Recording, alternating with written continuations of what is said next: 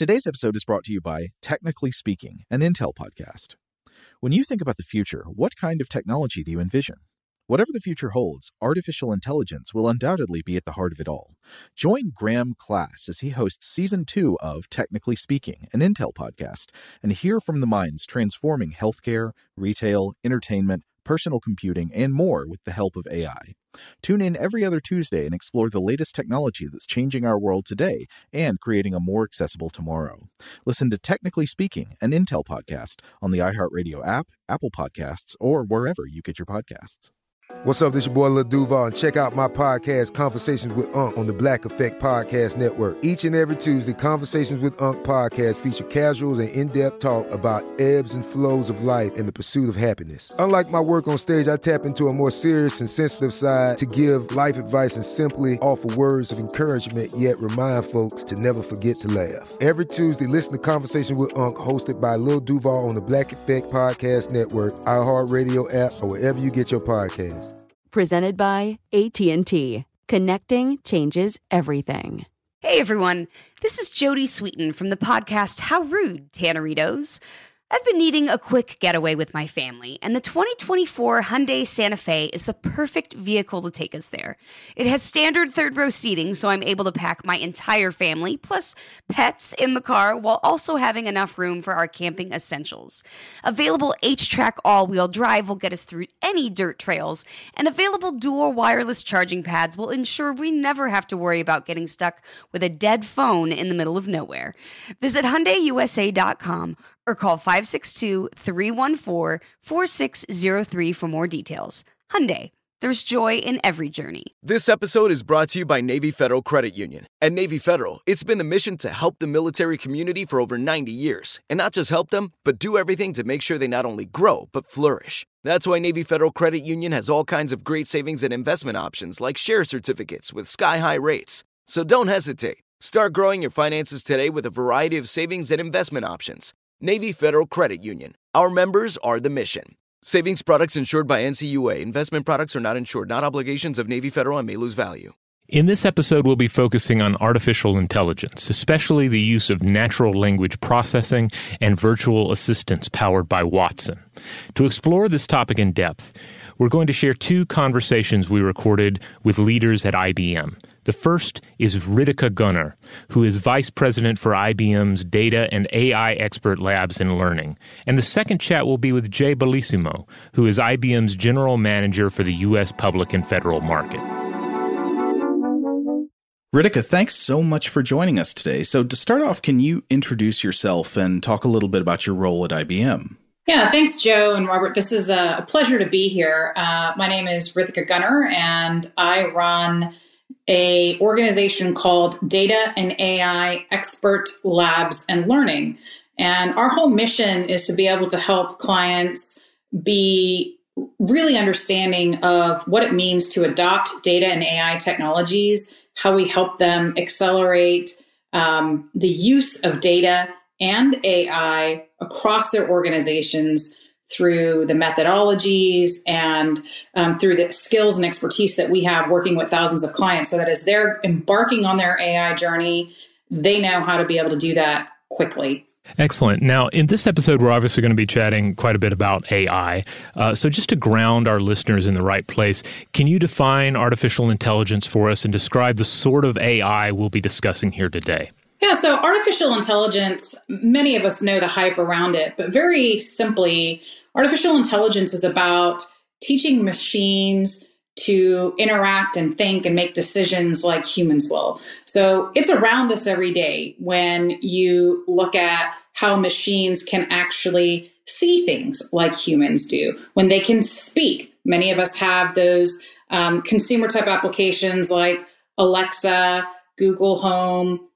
There are even enterprise-type versions, which I'm going to talk about today, with Watson and Watson Assistant, where you can have assistants either in the home or for commercial use, whether it's actually doing any types of areas where you can predict or optimize or automate kind of working decisions using artificial intelligence. Excellent. Now, you mentioned Watson AI and Watson Assistant. Can you ground those two for us as well to tell us, what exactly Watson AI is, and as much as is feasible at this point in the interview, what Watson Assistant is? Sure. Watson AI is leveraging technologies for AI for most enterprises and their essential workloads. When you look at it, we've done thousands of AI projects all across the world, across almost every industry you can imagine and almost every country. And through that, we've learned what it means for clients to truly put artificial intelligence in their most essential types of workloads. As part of that, we've developed Watson AI capabilities. Some of you may know the simple kind of APIs that are like vision, speech, natural language processing, but it's also more than that. And I'm going to talk about that in terms of the applications that we see many users leveraging AI in, accelerating how they're actually doing that. So we're going to talk about things like Watson Assistant, what we have in terms of Watson capabilities for the financial services organizations, or what we do to be able to apply AI to any kind of industry. As we do that in a way where we can actually pre-package that application, we have Watson AI applications. Watson Assistant is one of those. Think about this not just as a simple chatbot, but it really is about letting users have the ability to have an assistant that understands how to respond to questions that you've been trained on, or that it is learned through data that it's seen previously on not just really simple questions, but really hard questions that may be sitting in documents that are buried inside your organization, whether that be, your playbooks, whether that be your runbooks that you have to be able to answer questions. It really is about answering not only the simple questions, but training AI to answer even on the most complex questions as well. So today we're going to be focusing a lot on how AI is being used in the current situation that we're facing in the world. Can you talk a bit to ground the problem about some of the ways that the COVID-19 pandemic is affecting how the public interacts with businesses and institutions? Yeah. I'll give you a little bit of a background. 3 out of 4 users, when they have a problem, any problem, they want to be able to answer that problem on their own. That's why we use things like our phones, our web internets, our voice assistants that exist there. 3 out of 4 people want to be able to find an answer without talking to someone and to be able to do it on their own. When you look at those users, 2 out of 3 of them actually consume 3 or more channels. That's, using your web, using your voice assistants, etc. So there is a large demand for people to be able to find answers to questions on their own and to be able to do so in multiple mediums. Now, when we look at what that means, on the back end today, we have multiple customer service agents that are answering a lot of those questions. And over 42% of those customer service agents don't have answers at hand. And so that becomes quite frustrating for end users who really want answers at their fingertips. So, the situation that we're embarking on is the use of more pre-trained kind of AI capabilities to be able to answer those questions. This pandemic that we have with COVID-19 is no different. I want you to think about the amount of uncertainty that's there in the world because of COVID-19. A few months ago at the very beginning, it was, what are the symptoms of COVID-19? How do I tell whether my own child may have COVID-19?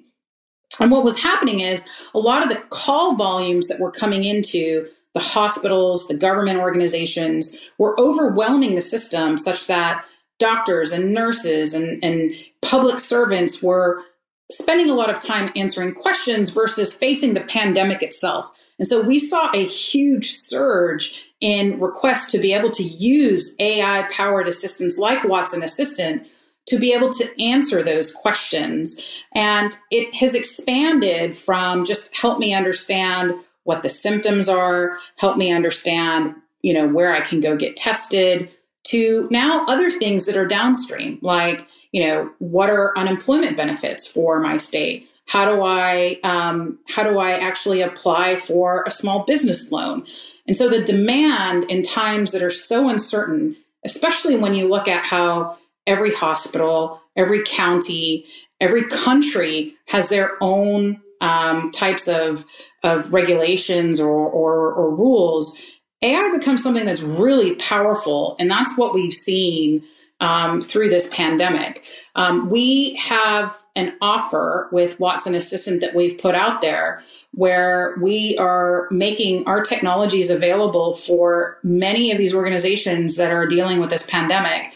And we are trying to put these technologies up usually in less than one day, not just with an assistant, but a voice integrated assistant, and do that to where our clients can get up and running in less than a day, servicing their constituents, deflecting up to 90% of the call volumes that usually would come into a call center. Now, you have to realize that the call centers themselves have their employees working from home and are constrained themselves.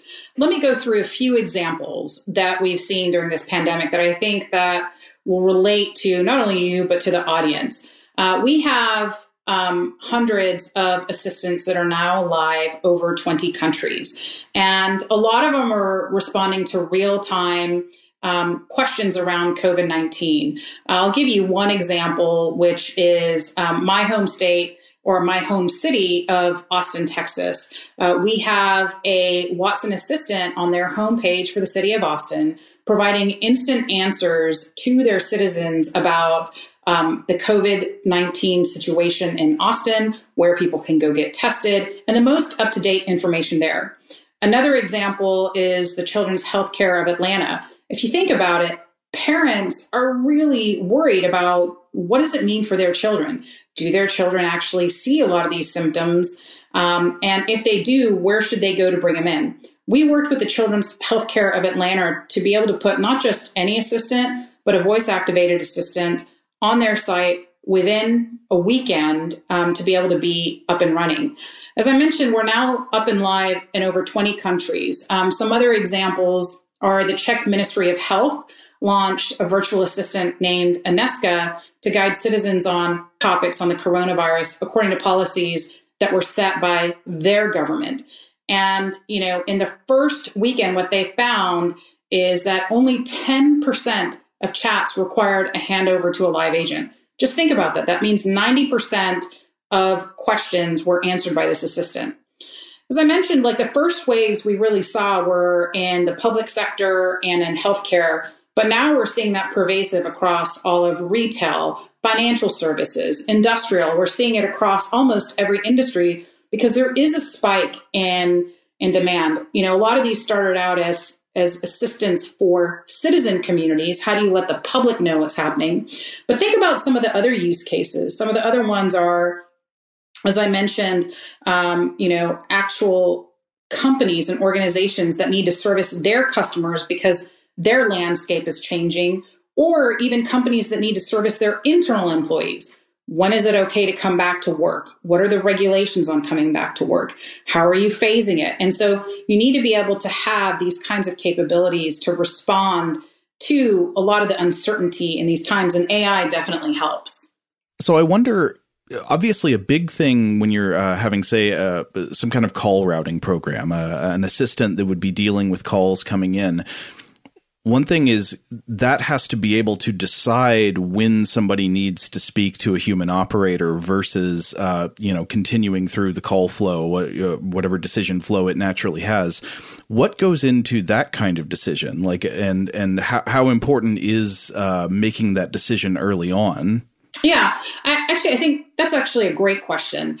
Think about what it means to train an assistant. You have to be able to first, when you ask a question, understand the intent of that question. So when you're asking, what are the symptoms of COVID-19, you have to be able to parse that sentence in natural language and really understand what is that intent, because that could mean different things. If I said, you know, instead of what are the symptoms, if I said, where can I get tested for COVID-19, those are two separate intents. And so we call those things intents.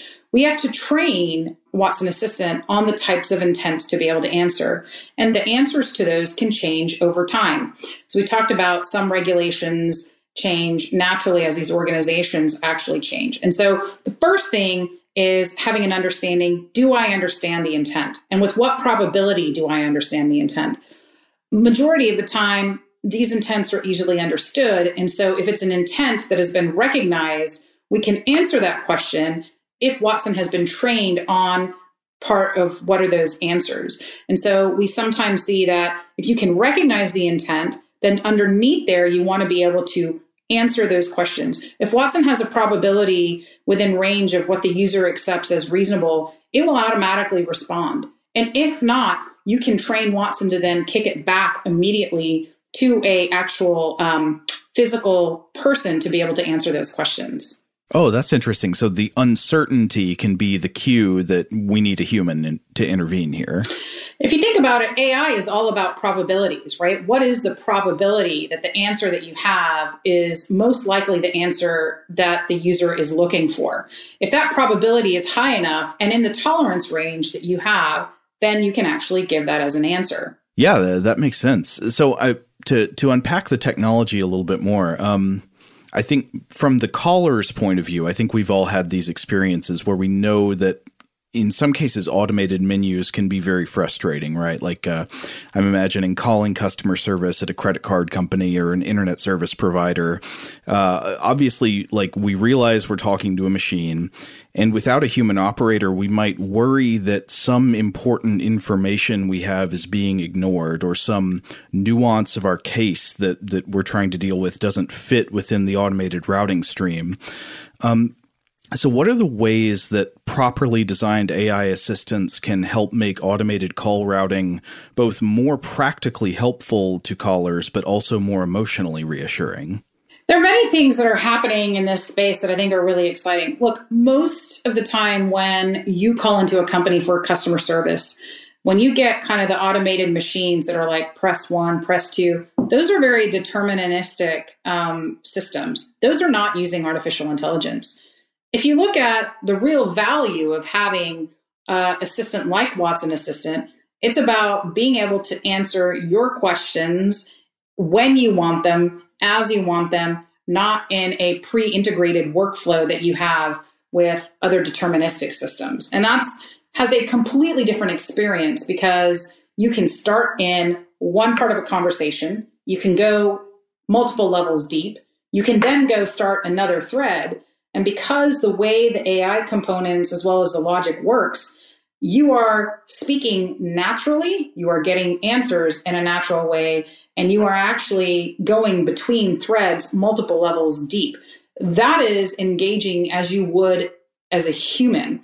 And what you can do with Watson Assistant and what makes it such a beautiful experience comparative to what customer service experience is like when you have those deterministic voice capabilities.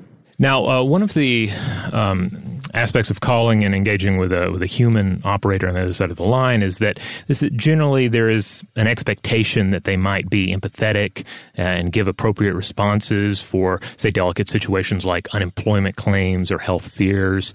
And again, that may be the expectation, if not the actual reality. But then how do you tackle that from an AI standpoint? How do you make sure that it is at least seeming to speak with empathy and give those appropriate responses to someone who is in need? As part of understanding the intents that we have, not only with Watson, but other parts of our portfolio, we can understand the tone and the sentiment of a user. And so we can understand if that tone is positive. We can understand if the tone is that the end user is irritated or if they're extremely angry. A lot of that can be understood not only by the words that the user may be typing into the screen, but by the way their tone is when they even speak. And because of that, we can actually respond in similar ways where we have the right level of empathy to respond back with. In some cases where we find that, suppose a user is extremely angry, we can pass them off immediately to a human and put that human in the loop. And that's why, when you think about artificial intelligence, I always think about it as an ingredient in the broader picture. And it actually is something that helps your overall application or your overall customer service experience and is human assisted. Like the human needs to be part of that loop at some point if there is an escalation. So understanding tone and sentiment is an extremely important thing, especially when you're dealing with customer service. We see that quite often. You want to understand, for example, if you have been billed double and you are extremely angry about it. The assistant itself can take care of that with empathy, but perhaps it's something that you want to pass to a human agent to be able to have a little bit more hand-holding in that particular situation. What we've actually found is, when huge enterprises, when large enterprises get started with AI capabilities, they'll actually start in a way where AI can also be used for their assistance. If you think about it, you want every assistant in your organization, every human assistant, to be able to give the same answer in the same way so that there's no discrepancies on what the right answers are. So we see assistants not only being used directly for the customer, but also for agents within organizations to have the same response to all types of questions coming in. So when we think about bias, we tend to think about human activities and human institutions, but of course AI as a human creation is susceptible to bias as well. Can you explain how bias creeps in, and then how do we prevent AI systems from succumbing to these same errors? If you think about it, bias exists everywhere in the world, in the natural world today. If you take a look at AI systems are naturally trained by data that has existed there in the world for decades, centuries. I'll give an example. Today, if I were to train an AI system on how to approve a loan for a particular person, and I use data from the past 50 years, more than likely, you will see bias in the data for the last 50 years. Where given everything equal, that men were more apt to be able to get a loan with all the same attributes than a female would. That is bias that exists in data that real people have approved loans over the past 5 decades. In that particular case, if we train AI on that same data today, we would want to make sure we take that data and we remove that bias, because that is a factor that we would want to say, okay, there's bias that exists in the data that we have. We can see the bias, and that's a bias that I don't want to be able to have. Another example may be about claims and claims approvals for auto insurance based on age. We know, as an example, if I take the last 50 years of data, that claims that come in from younger generations are probably more prone to some sort of fraud than older generations. In that particular case, you might have a higher fraud rate at ages 18 to 24, as an example. That may be a bias that you want to be able to keep in your system of approving or not approving claims, because that is a reasonable bias to be able to have, to say, I want to double check before we approve or not approve those type of claims. So bias exists naturally in the data that we have. And given that AI is only as good as the data that you train it on, you need to be able to take the algorithms that you create from AI. You need to be able to detect where that bias exists. And then in cases like I mentioned, where you're talking about age and loans, you want to be able to remove that bias. And that is one of the most critical factors to making AI mainstream. Like, I'm a firm believer that this is the decade for AI to go mainstream. And for it to be able to go mainstream means that organizations need to be able to have trust in AI and how that AI is working. And that's why being able to take any model and understand where the bias is in that particular model, and then to be able to understand things like, how can I explain how that particular model made that decision? What are the factors that went in for AI to make a decision becomes extremely critical. So the ability for organizations to make that AI mainstream is, can I detect bias? Can I remove it? Can I explain what AI is doing? And that's a lot of what our teams within IBM are working really hard at. A lot of the research technologies that we've had are now in our products. And we're helping many organizations, large and small, be able to take the AI capabilities they have and to put explainability and bias detection and fairness recommendations into their AI components, because that's the only way we're going to get AI to scale. Yeah, I guess what I was wondering there is if this is a case where diversity within the tech world actually has measurable effects on whether these types of bias end up making it through, or go unnoticed in the design stage. I think that's a good point. Look, diversity in technology and especially in artificial intelligence is critical.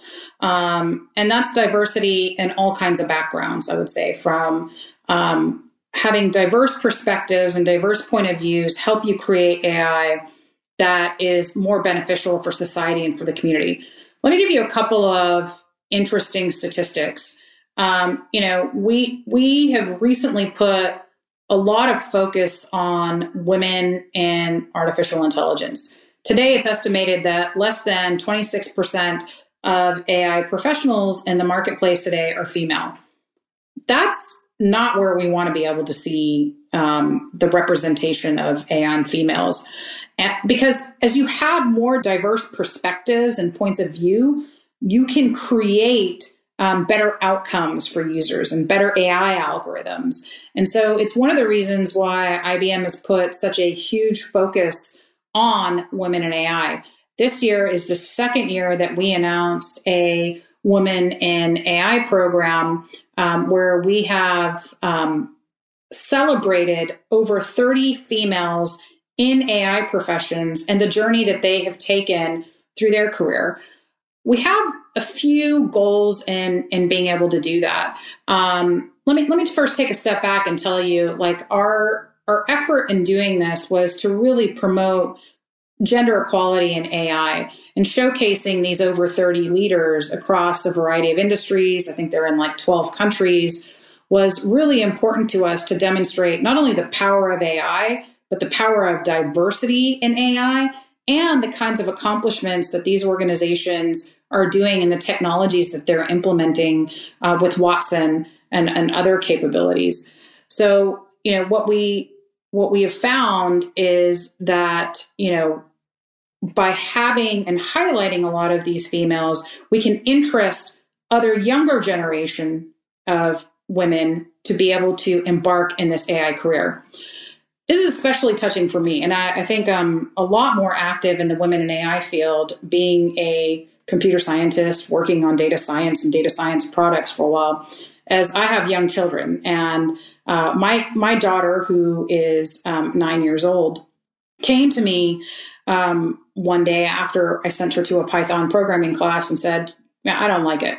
And when I sat down with her and really understood the thread of, why don't you like the class that you're in? It's a programming class where we're engineers at heart. And, it's one of the things that you have to go do. She said, "I was the only girl. Everyone was coding Minecraft mods. And I really wasn't interested in that. I was sitting by myself." And it was in that moment that I thought about, people need to be able to see themselves in role models.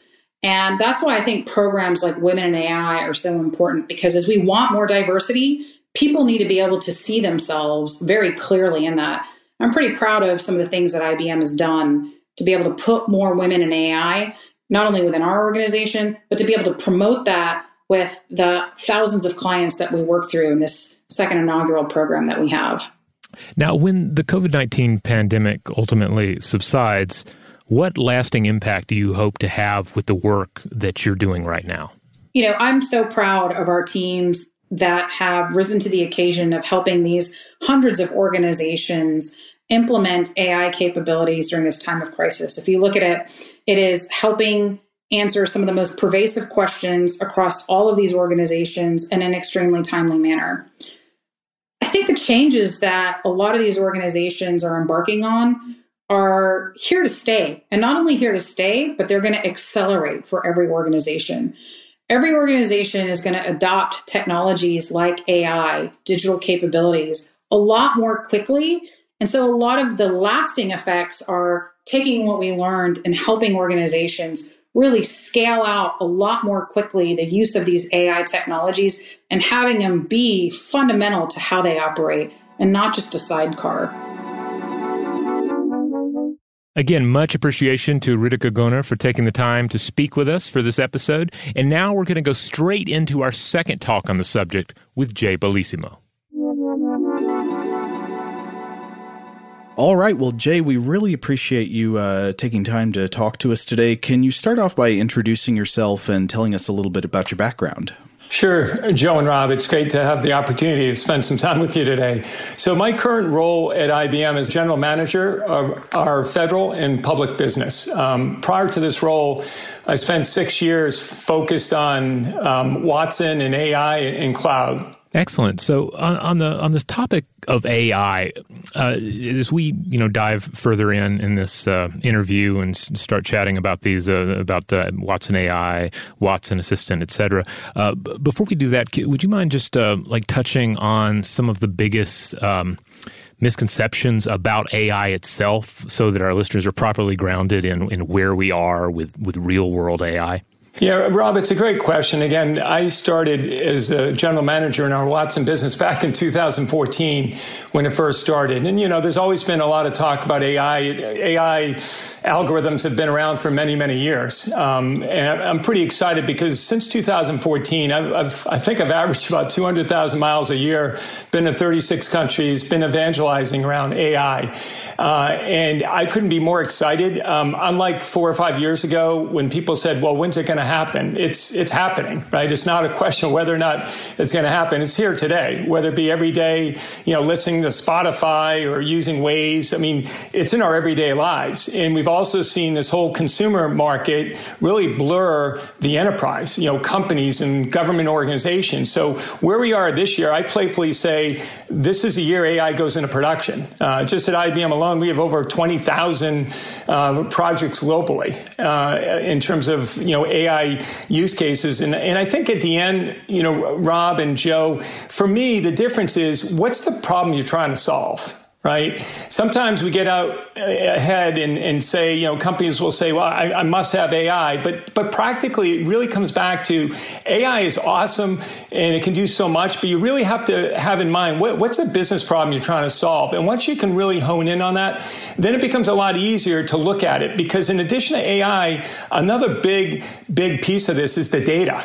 Right. And you've heard so much about the data and access to the data. And that's one of the things we take a lot of pride with at IBM is, typically that data is the hospital's data, or that data is a government agency's data, or it's a big industrial company's data, because that is really important, because ultimately that's your IP. Because when you think about it very simply, when you think about AI, you're starting with the data and working with AI. The data is going to create insights, and insight creates knowledge.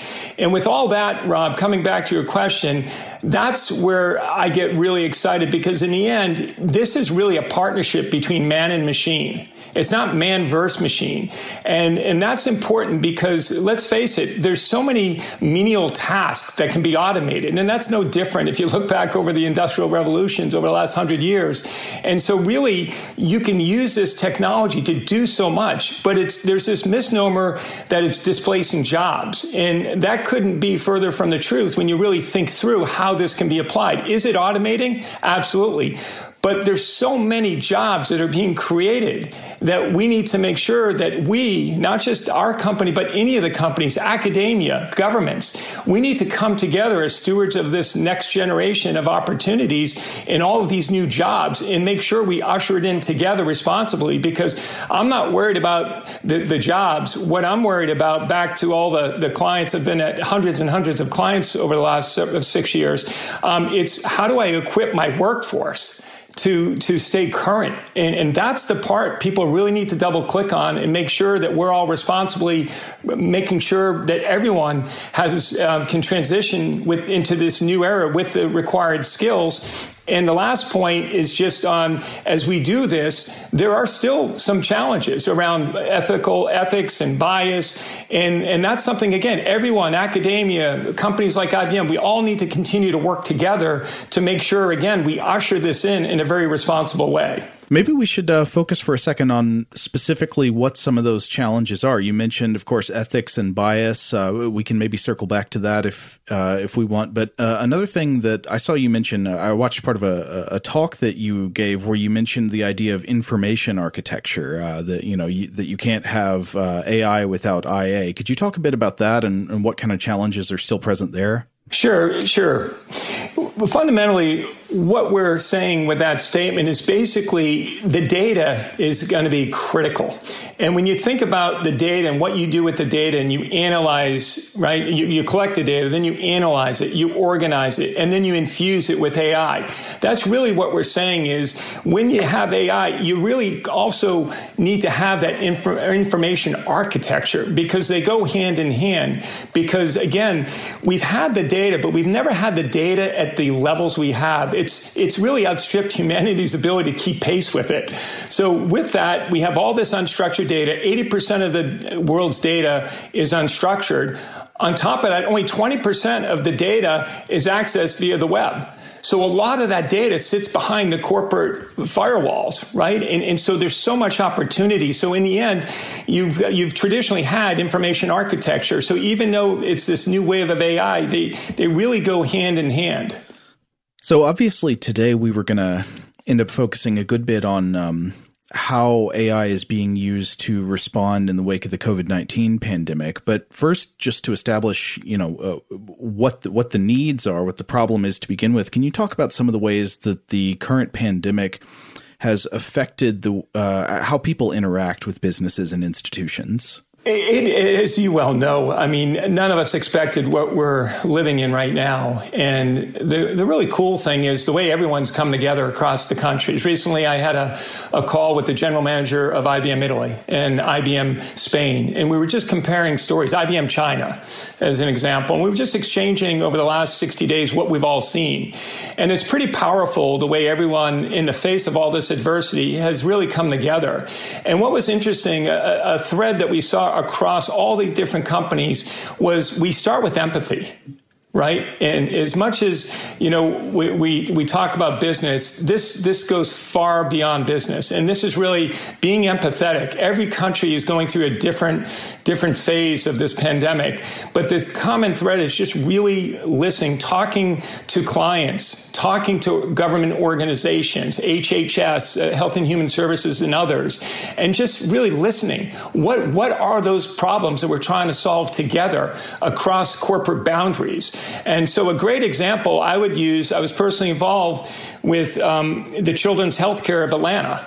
And I remember it was a Sunday and I had spoken to the CIO and their issue, which is, I think, pretty common across a lot of the hospital and healthcare providers is in their case, their nurse station was being overwhelmed, understandably, by concerned citizens. Maybe it's a parent calling about, they're worried about maybe their child has a fever or there could be other symptoms. So they were just overwhelming the nurse station. So within 48 hours from that first conversation with the CIO, we were able to stand up a Watson citizen engagement bot, a virtual agent we like to call them, and basically help them.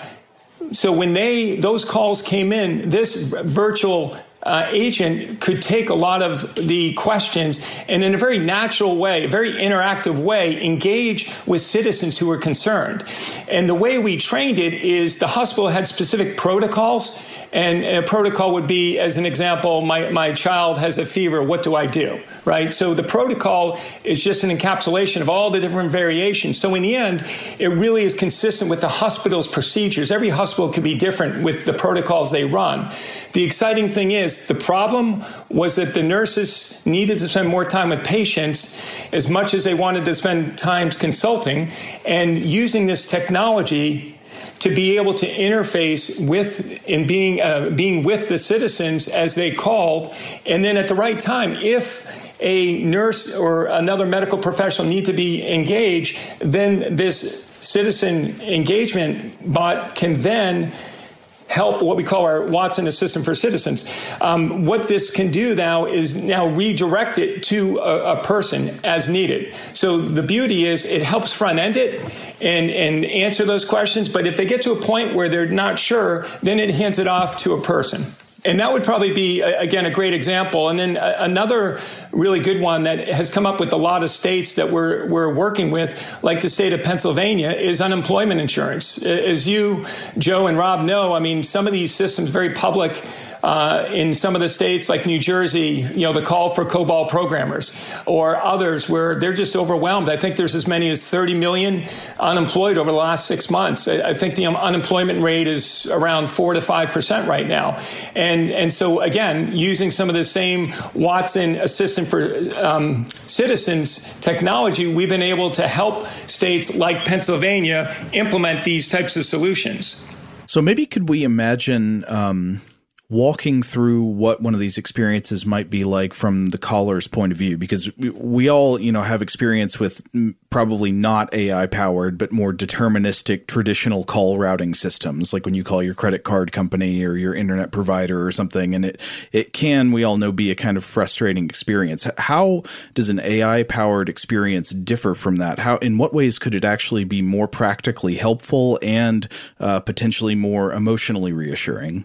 Yeah, it's a very good question. And ultimately, it's interesting. And this is all about, you know, serving the people in the communities. Having said that, you know, some of the technology solutions are different. Some are programmable, you know, chatbots, and they're really light in terms of real intelligence of what they do. And in those cases, they can frustrate people calling into these. When you really factor in machine learning, as we do with our Watson technologies and solutions, again, it comes back to the four areas I talked about before. It's understanding, right? There are nuances in language and how we communicate with each other. So it understands the context of the words and the phrases.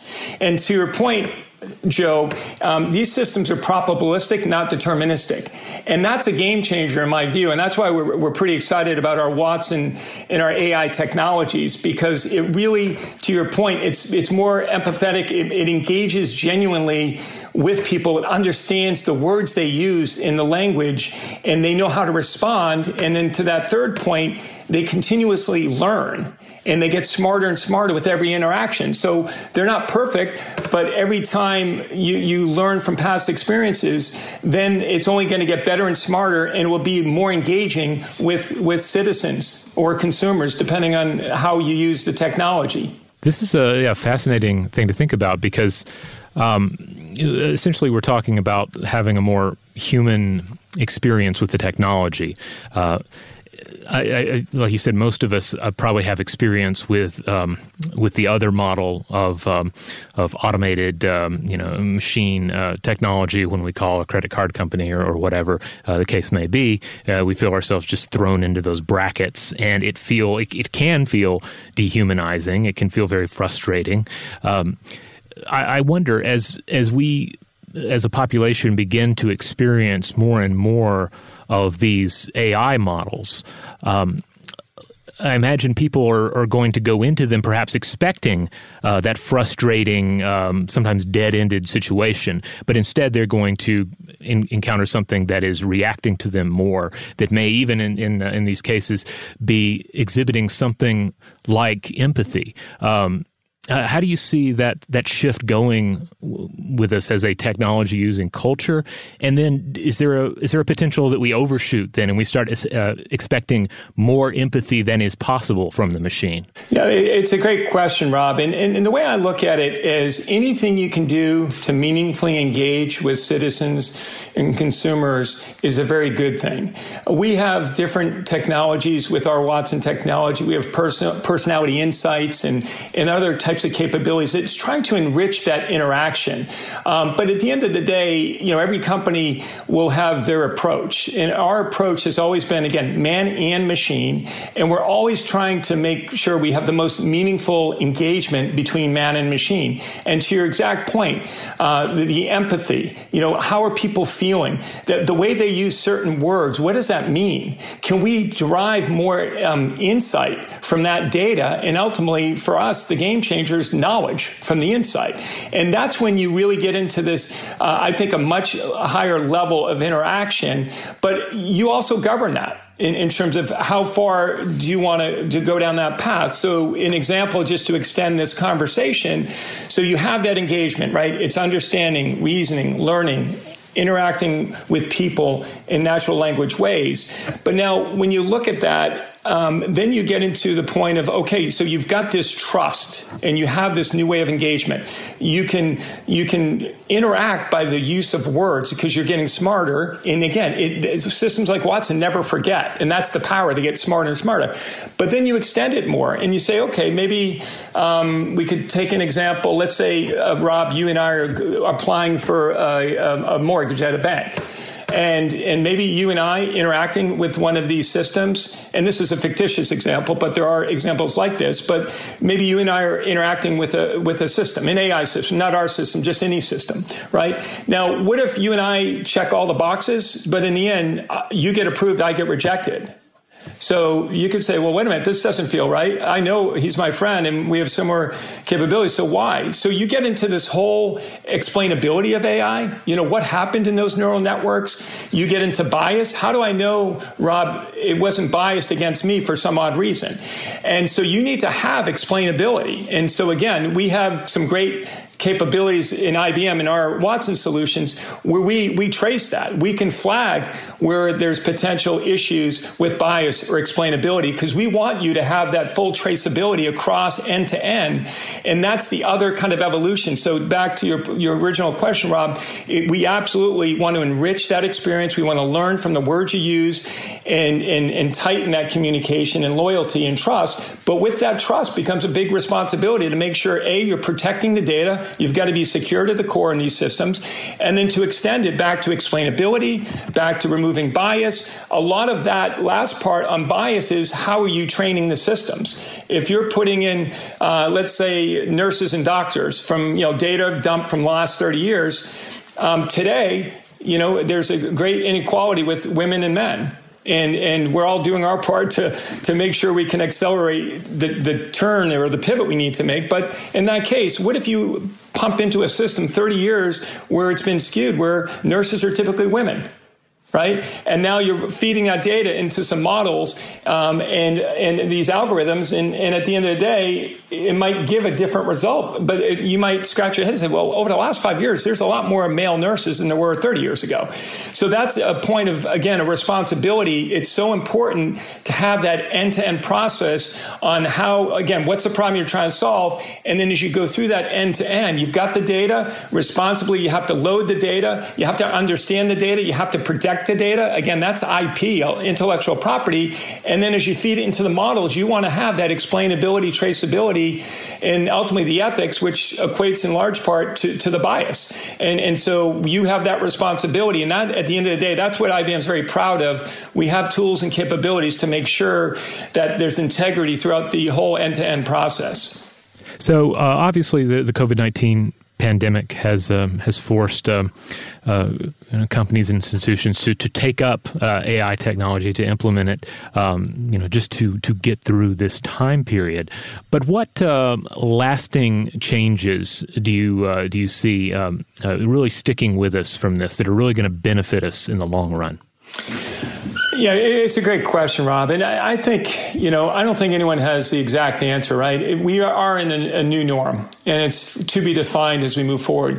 But when I look at a lot of the AI and other technologies, blockchain included, and I look at organizations that maybe are in a function. It could be a government organization, and let's say their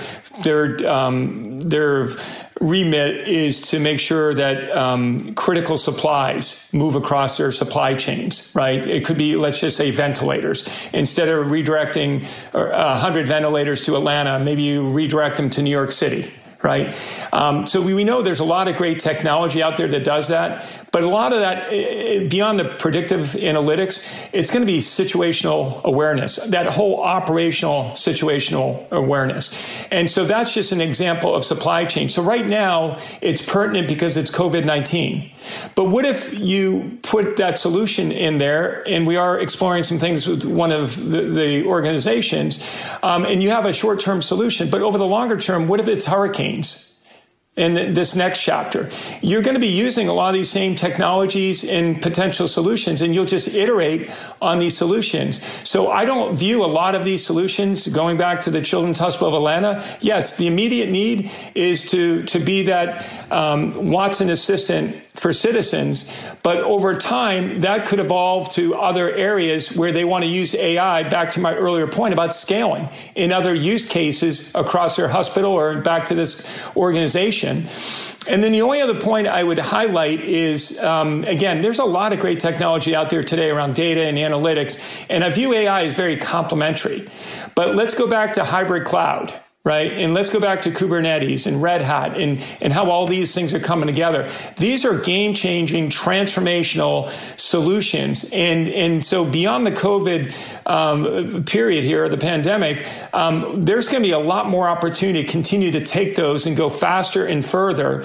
And so my point being is, when you look at coming back to the logistics, I'm going to shift gears just for a quick moment.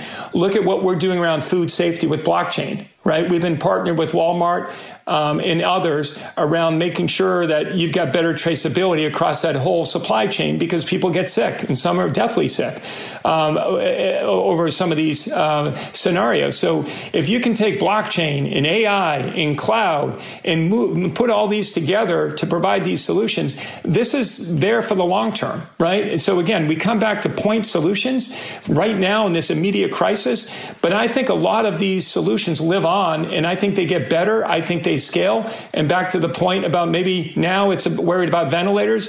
Tomorrow it could be worried about a hurricane disaster and moving other critical supplies across the U.S. or even globally. You know, we cover a lot of inventions on this show. We discuss how different technologies emerge and how they're rolled out. And it really is fascinating to think about AI and these examples you've brought up already, and just how different it is from other technologies. So many of these technologies have come out, and it you know, it's instantly going to be used for our baser instincts, or it is going to be misused in some fashion because there's not, you know, how ethical can an invention be, for the most part, when you're talking about some sort of, you know, basic energy technology. But with AI, you're talking about the ethical use of the thing being rolled up in its development, in its actual existence. That's exactly right. And again, as I said at the outset, I mean, we all have a responsibility. Right? IBM, competitors, governments, institutions. In that earlier example, Rob, when we were going through that fictitious example of you and I applying for a loan. What if I got kicked out, you got approved? Just think internal to that bank. They have to go through their own validation and due diligence to make sure it's clear. And then you might have on top of that regulators that will want to look at this. So it does bear a lot of responsibility. But the point is, we all have to usher this in a very responsible way. And I have the good fortune of sitting in on our part of our AI ethics board within IBM. And I can tell you, we have great focus. We meet literally every week, and we're always pushing ourselves to think about these types of things, whether it be facial detection or just the way we talked about some of the uses of this technology. We have to be very responsible and make sure that, again, we're working together and ultimately with the governments. Every country's different, right? In Europe, you've seen a lot over the last year, especially with GDPR and other types of requirements, you know, whether it be the cloud, the AI, data protection. So every country is a little different. I learned a lot of that just being in countries, in Singapore and Japan and Thailand, and everyone does it differently. But regardless, the great thing about IBM from my perspective is that we're in all those countries and we're very active with the governments and we're very active with the companies. We're very active with academia like MIT's, and we're all working together to find out and explore what are those ways. Because as you know, Rob and Joe, it's an evolution. There is no set answer. It's always changing. And this technology is only going to go faster and be better. And that we need to ensure everyone's on their toes, so to speak, because it's a big responsibility. Am I excited about AI? Super excited. It's a game changer, but only if we all make sure that we're developing it in a very responsible way and we're working together to make it happen. All right, so there you have it. Thanks once more to Ritika Gunnar and Jay Bellissimo for taking time out of their day to chat with us here. And if you'd like to learn more about Watson Assistant, just go to ibm.com/watson/COVID-response. And you can also check out ibm.com/smart talks for more information about the topics we're discussing here. And if you would like to listen to additional episodes of Stuff to Blow Your Mind, you can find us wherever you get your podcasts. We just ask that you rate, review, and subscribe. Huge thanks, as always, to our heroic audio producer, Seth Nicholas Johnson. If you would like to get in touch with us with feedback on this episode or any other, to suggest a topic for the future, or just to say hello, you can email us at contact@stufftoblowyourmind.com.